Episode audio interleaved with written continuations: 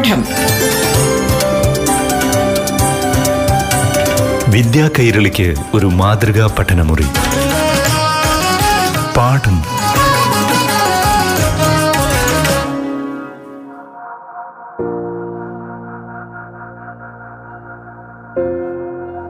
നമസ്കാരം പ്രിയപ്പെട്ട കൂട്ടുകാരെ.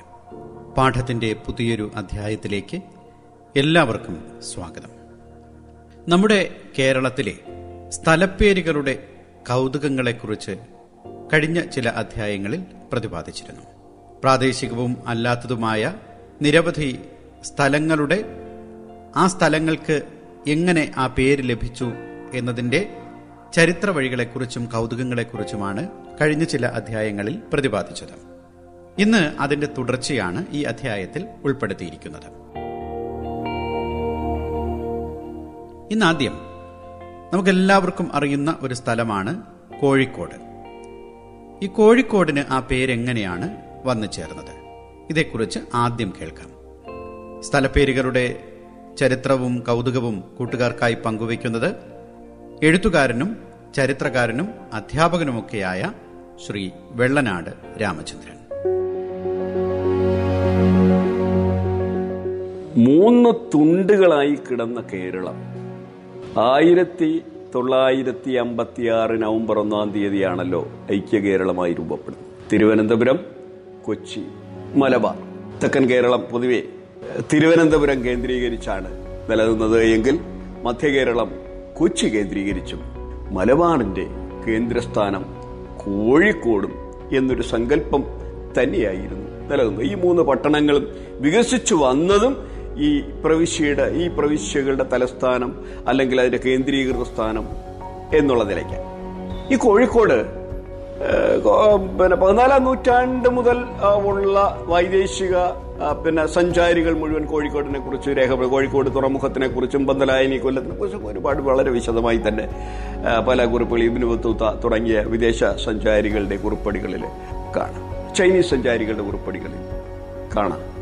അപ്പൊ അങ്ങനെ പതിനാലാം നൂറ്റാണ്ട് മുതൽ കോഴിക്കോട് വളരെ ശക്തമായിരുന്നു അത് മാത്രമല്ല ഇന്ത്യയെ ഏകദേശം പത്ത് ഇരുന്നൂറ് കൊല്ലത്തിലേറെ കാലം വൈദേശികൾക്ക് കയ്യേറി ഭരിക്കുവാനുള്ള ഒരു വഴി തുറന്നു കിട്ടിയത് കോഴിക്കോട് വഴിയാണ്. ആയിരത്തി നാനൂറ്റി തൊണ്ണൂറ്റി എട്ട് മെയ് മാസത്തിലാണല്ലോ വസ്കോഡഗാമ കോഴിക്കോട്ട് ഇറങ്ങുന്നതും സാമൂതിരിയെ കാണുന്നതും. അവിടെ നിന്ന് ശരിയല്ലാത്തതും ശരികേടുള്ളതുമായ ഒരു നിരവധി പ്രവർത്തനങ്ങളുടെ പിന്നെ കച്ചവടം ഉറപ്പിക്കുന്നതും പിന്നെ കലാപങ്ങൾ പൊട്ടിപ്പുറപ്പെടുന്നതും ഒക്കെ അതുമായി ബന്ധപ്പെട്ട് പിന്നെ ബ്രിട്ടീഷുകാർ ഡച്ചുകാരൊക്കെ എത്തിച്ചേരുന്നതും കേരളം അടിമത്തത്തിലേക്ക് ഇന്ത്യ അടിമത്തത്തിലേക്ക് നീങ്ങുന്നതുമൊക്കെ കോഴിക്കോട് വഴി ഒരു പ്രത്യേക കച്ചവട പാത തുറന്നതിന് ശേഷമാണ് എന്നും നമുക്കറിയാം. അങ്ങനെ കൊച്ചിക്ക് കോഴിക്കോടിന് വളരെ അധികം പ്രാധാന്യം നമ്മുടെ ലോക ചരിത്രത്തിൽ അതായത് കോളനിവൽക്കരിക്കപ്പെട്ട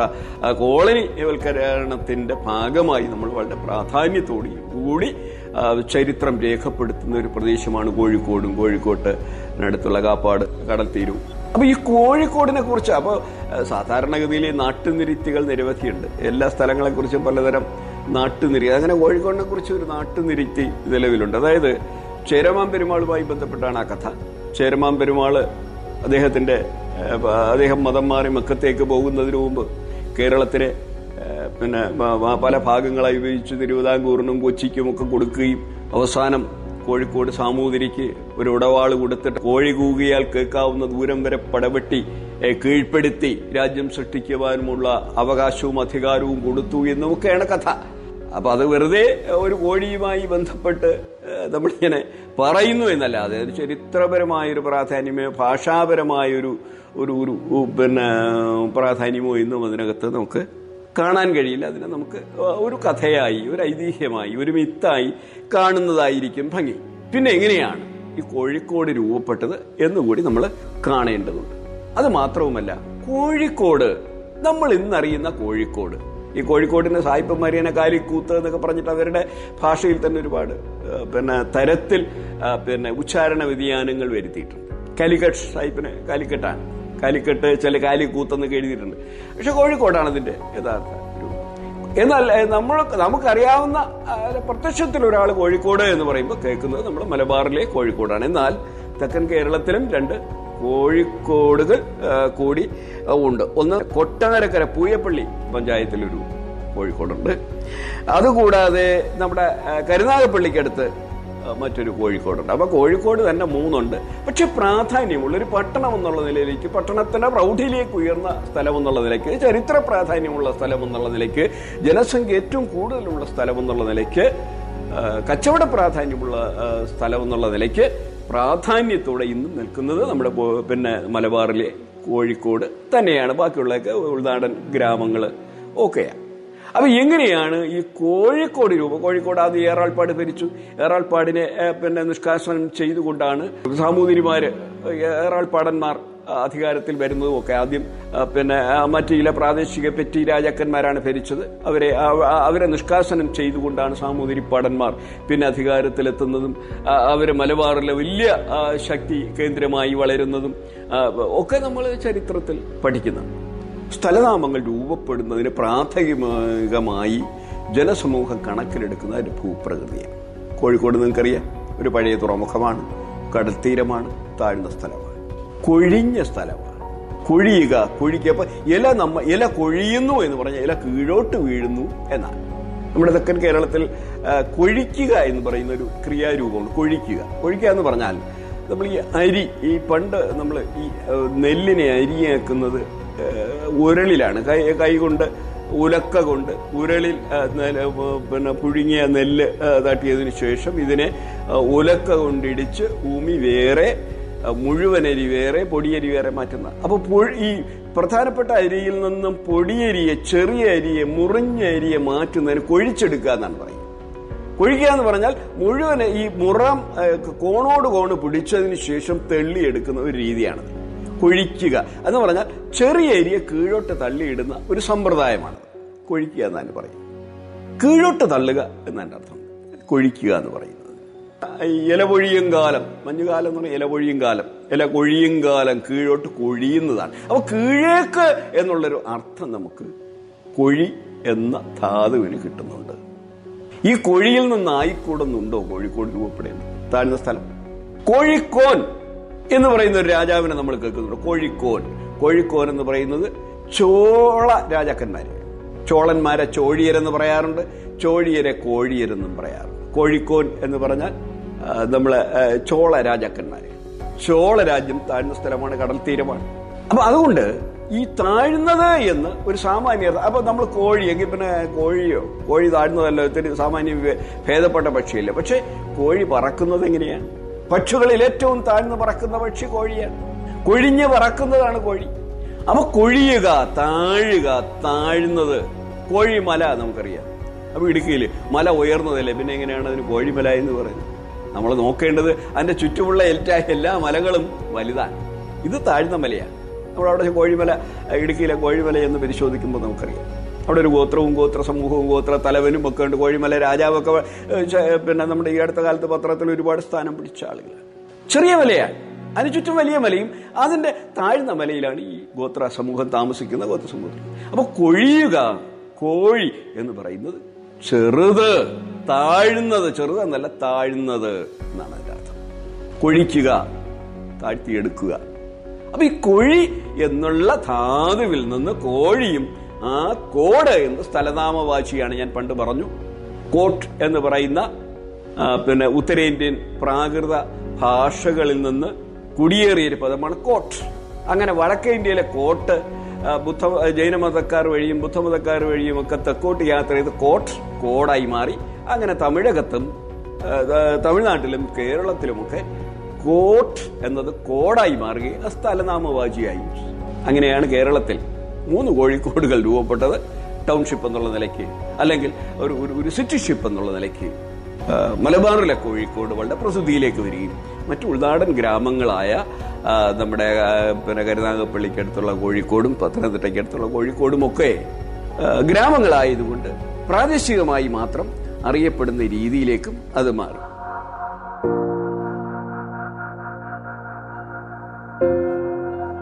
കോഴിക്കോട് എന്ന സ്ഥലത്തിന് ആ പേരെങ്ങനെ വന്നു എന്ന ചരിത്രത്തെക്കുറിച്ച് കൂട്ടുകാർ കേട്ടല്ലോ. ഇനി ഇടവേളയാണ്. ഇടവേളയ്ക്ക് ശേഷം പാഠം തുടരും. പാഠം. വിദ്യാ കൈരളിക്ക് ഒരു മാതൃകാ പഠനമുറി. പാഠം ഒരിടവേളയ്ക്ക് ശേഷം തുടരും.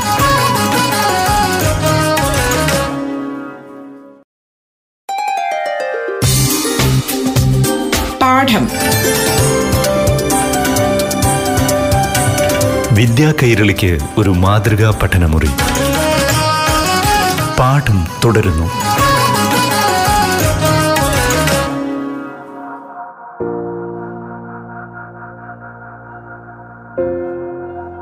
സ്ഥലപ്പേരുകളുടെ കൗതുകത്തെക്കുറിച്ചാണ് അതിന്റെ ചരിത്രത്തെക്കുറിച്ചാണ് ഇന്നത്തെ പാഠം പ്രതിപാദിക്കുന്നത്. കോഴിക്കോട് എന്ന പേരിന് പിന്നിലെ ചരിത്ര വഴികളെക്കുറിച്ചാണ് കൂട്ടുകാർ കേട്ടത്. ഇനി ഒരു പ്രാദേശികമായി തിരുവനന്തപുരം നഗരത്തിന് സമീപമുള്ള ഒരു ചെറിയ സ്ഥലത്തെക്കുറിച്ചാണ് ഇനി നമ്മൾ പറയുന്നത്. കാട്ടായിക്കോണം. ഈ പേര് എങ്ങനെയാണ് വന്നത്? അതിന് പിന്നിലെ ചരിത്രം എന്താണ്? അതേക്കുറിച്ച് കേൾക്കാം. ഇന്ന് നമ്മോടൊപ്പം അതിഥിയായുള്ളത് പ്രശസ്ത ചരിത്രകാരനും എഴുത്തുകാരനുമായ ശ്രീ വെള്ളനാട് രാമചന്ദ്രൻ. അത്ര വലിയ പൗരാണിക പ്രസിദ്ധിയുള്ളതോ ചരിത്ര പ്രാധാന്യമുള്ളതോ അല്ല എന്ന് തോന്നുക എങ്കിലും കേരള ചരിത്രവും കേരളത്തിന്റെ പൗരാണിക ചരിത്രവുമായി ഭാഷാ ചരിത്രവുമായൊക്കെ വളരെ അടുത്ത ബന്ധം പുലർത്തുന്ന ഒരു പ്രദേശമാണ് കാട്ടായിക്കോണം. കാട്ടായിക്കോണത്തിന് കേരളത്തിന്റെ രാഷ്ട്രീയ ചരിത്രത്തിൽ വളരെ പ്രാധാന്യമുണ്ട്. സ്വന്തം ജീവിതം മുഴുവൻ കമ്മ്യൂണിസ്റ്റ് പാർട്ടിക്ക് വേണ്ടി മാറ്റിവെച്ച കാട്ടായിക്കോണം ശ്രീധർ എന്ന ത്യാഗിവേരിയനെ കൂടി നമ്മൾ ഓർക്കേണ്ടതുണ്ട്. അദ്ദേഹത്തിന്റെ പേരിലാണ് കാട്ടായിക്കോണ ഏറെക്കുറെ കേരളമാകെയെങ്കിലും അറിയപ്പെടുന്നതിന് കാരണം. അങ്ങനെ കാട്ടായിക്കോണത്തിനെ കേരളമാകെ കൊണ്ട് കൊണ്ടു നടന്ന് അടയാളപ്പെടുത്തിയ കാട്ടായിക്കോണം ഗിരീഷ് ശ്രീധർ അദ്ദേഹം കമ്മ്യൂണിസ്റ്റ് പാർട്ടിയെ നയിക്കുകയും അതിന്റെ ആ, പിന്നെ നേതൃസ്ഥാനത്ത് പിന്നെ വിരാജിക്കുകയും ചെയ്ത ഒരു വ്യക്തിയെ കൂടി നമ്മൾ കാട്ടായിക്കോണം എന്ന സ്ഥലനാമത്തിലൂടെ പരിചയപ്പെടുകയാണ് കേരളത്തിന്റെ ഭൂപ്രകൃതി ഞാൻ പലപ്പോഴും പറയാറുള്ളതാണ്. ഭൂപ്രകൃതിയും ആയിട്ടൊക്കെ ബന്ധപ്പെട്ടാണ് സ്ഥലനാമങ്ങളേറെയും രൂപപ്പെടാറ്. കേരളത്തിന്റെ ഭൂപ്രകൃതി സാധാരണത്തിൽ അഞ്ചായിട്ടാണ് പ്രാചീന കാലത്ത് തിരിച്ചിരുന്നത് കുന്നും മലകളുമൊക്കെ ചേർന്ന കുറിഞ്ചി വരണ്ട പ്രദേശങ്ങളായ പാല നീർവാർച്ച പ്രദേശങ്ങളായ മരുതം കാടും കാട്ടോരങ്ങളും ചേർന്ന മുല്ല തീരപ്രദേശങ്ങളായ നെയ്തൽ. നമുക്കിവിടെ പ്രാധാന്യത്തോടെ കാണേണ്ടത് കാടും കാട്ടോരങ്ങളും ചേർന്ന മുല്ല നിലത്തെയാണ്. മുല്ല നിലത്തെ ജനങ്ങളെന്ന് പറയുന്നത് പശുപാലകരാണ്. ആടിനെയും പശുവിനെയൊക്കെ മേച്ച് ഉപജീവനം കഴിക്കുന്ന ജനസമൂഹമാണ്. അത് സാധാരണഗതിയിൽ കുറ്റിക്കാടുകൾ നിറഞ്ഞ പ്രദേശമായിരിക്കും. പുൽമേടുകളായിരിക്കും. ആ പശുവിന് പഴയ മലയാളത്തിൽ ആയ് എന്നാണ് പറയുന്നത്. ഈ സംസ്കൃതത്തിൽ ഗോ ഗോവ് എന്ന് പറയുന്നത് പോലെ മലയാളത്തിൽ അതിന് പറഞ്ഞിരുന്ന പേര് ആവ് എന്നാണ്. ആയ് എന്നും ആവ് എന്നും പറഞ്ഞിരുന്നു. അങ്ങനെ ഈ പശുവിനെ മേയ്ക്കുന്നവരാണ് ആയർ. കാടും കാട്ടോരങ്ങളിലും പശുവിനെ മേച്ചു നടന്നവരാണ് കാടായർ. അവർ താമസിച്ച സ്ഥലമാണ് കാടായി കോണം കാടായർ കോണം കാടായിക്കോണവും പിന്നെ കാട്ടായി കോടവുമായി ഇന്ന് നമ്മൾ പശുപാലകർ നമ്മുടെ കേരളത്തിൽ ഇല്ല. അല്ലെങ്കിൽ പശു വളർത്തൽ തൊഴിലായി സ്വീകരിച്ചവരുണ്ട് പക്ഷേ ജനസംഖ്യ വളർന്നതോടുകൂടി പശുവിനെ മേയിച്ചു നടക്കുന്ന പറ്റങ്ങളായ പശുവിനെ മേയിച്ചു നടക്കുന്ന സമൂഹം ഇല്ലാതായിരിക്കുന്നു. അത് കാലത്തിന്റെ മാറ്റമാണ്. ആടിനെ പറ്റം പറ്റമായി മേയിച്ചു നടക്കുന്ന ഇടയന്മാർ നമ്മുടെ ഇടയിൽ നിന്ന് അപ്രത്യക്ഷമായിരിക്കുന്നു. പക്ഷേ ഇവരെയൊക്കെ അടയാളപ്പെടുത്തുന്ന ഇടയച്ചേരി. നമുക്കുണ്ട് നന്ദാവനങ്ങൾ നന്ദങ്കോടുകളൊക്കെ നമ്മൾ ആടിനെയൊക്കെ മേച്ച് നടന്ന ഇടയരെ അടയാളപ്പെടുത്തുന്ന സ്ഥലമാണ്. അതുപോലെയാണ് പിന്നെ ആയുവും നമ്മൾ എം സി റോഡിലുള്ള നമ്മൾ തിരുവനന്തപുരത്ത് നിന്ന് നമ്മൾ കൊട്ടാരക്കരയ്ക്കും കോട്ടയത്തേക്കൊക്കെ പോകുന്ന ഈ എം സി റോഡിനടുത്ത് ഒരു ആയ് ഊരുണ്ട്. ആയരുടെ ഊര് തന്നെയാണ് ആയൂർ. അതുപോലെ തന്നെയാണ് നമ്മുടെ പേരൂർ കടയ്ക്ക് അടുത്ത് ഒരു ആയിക്കോണം തിരുവനന്തപുരത്ത് പേരൂർ കടയ്ക്കടുത്ത് ഒരു ആയിക്കോണമുണ്ട് അല്ല കോട്ടയം താലൂക്കിൽ ഒരു അയർകുന്നമുണ്ട്. അയർകുന്നം എന്താണെന്ന് പറയും? അയർകുന്നമാണ്. അയർകുന്നം നമ്മുടെ ശ്രുതി സുഖത്തിനായി ചുരുക്കിയെടുത്തതാണ് അയർകുന്നം. അയർകുന്നമാണ് അതിന്റെ യഥാർത്ഥ രൂപം. ആയരുടെ കുന്ന കുന്നായ പ്രദേശം. ആയർ താമസിച്ചിരുന്ന കുന്നായ പ്രദേശം എന്ന് നമുക്ക് അറിയാൻ പറ്റും. ഇങ്ങനെ ഇത്തരത്തിൽ നിരവധി സ്ഥലങ്ങൾ ആയരുമായി ബന്ധപ്പെട്ട് നമുക്ക് തെക്കൻ കേരളത്തിൽ കാണുന്നുണ്ട്.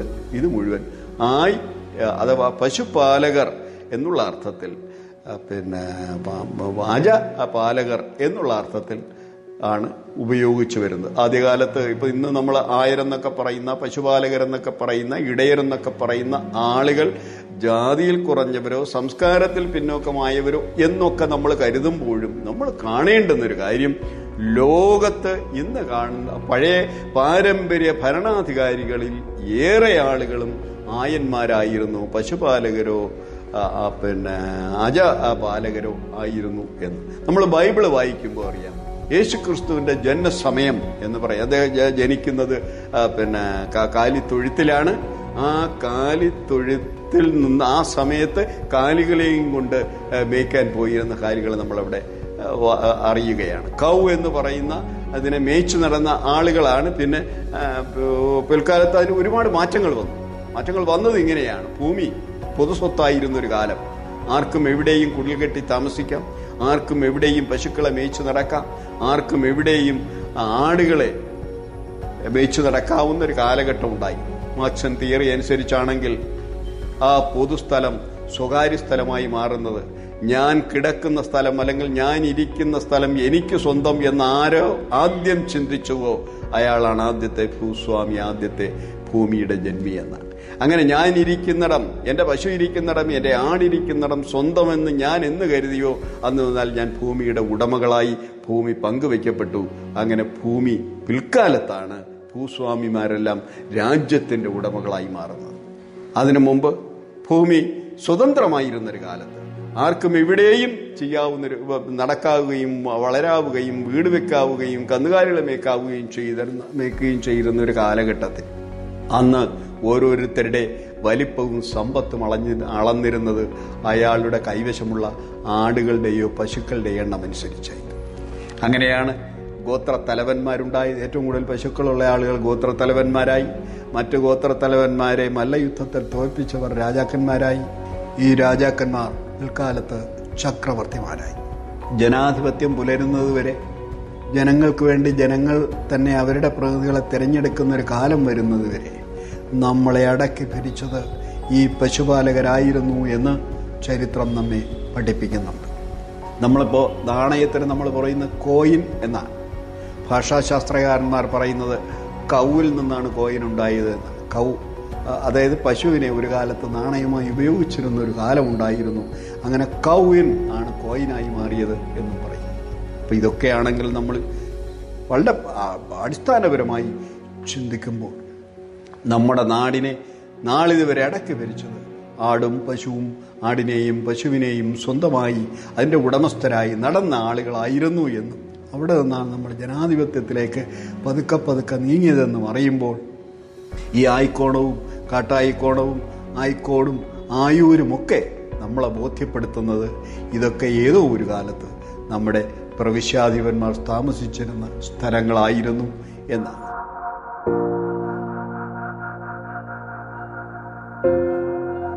സ്ഥലപ്പേരുകളുടെ ചരിത്രവഴികളും കൗതുകങ്ങളുമൊക്കെ കൂട്ടുകാർക്ക് ഇഷ്ടപ്പെട്ടല്ലോ. ഇനി മറ്റു ചില സ്ഥലങ്ങൾ അടുത്തയാഴ്ച പരിചയപ്പെടുത്താം. ഇന്ന് കൂട്ടുകാർക്കൊപ്പം അതിഥിയായി ഉണ്ടായിരുന്നത് എഴുത്തുകാരനും ചരിത്രകാരനുമായ ശ്രീ വെള്ളനാട് രാമചന്ദ്രൻ. പാഠത്തിന്റെ ഇന്നത്തെ അധ്യായം ഇവിടെ പൂർണമാവുകയാണ്. ഇനി അടുത്ത ദിവസം ഇതേ സമയം. നന്ദി നമസ്കാരം. പാഠം. വിദ്യാ കൈരളിക്ക് ഒരു മാതൃകാ പഠനമുറി. പാഠം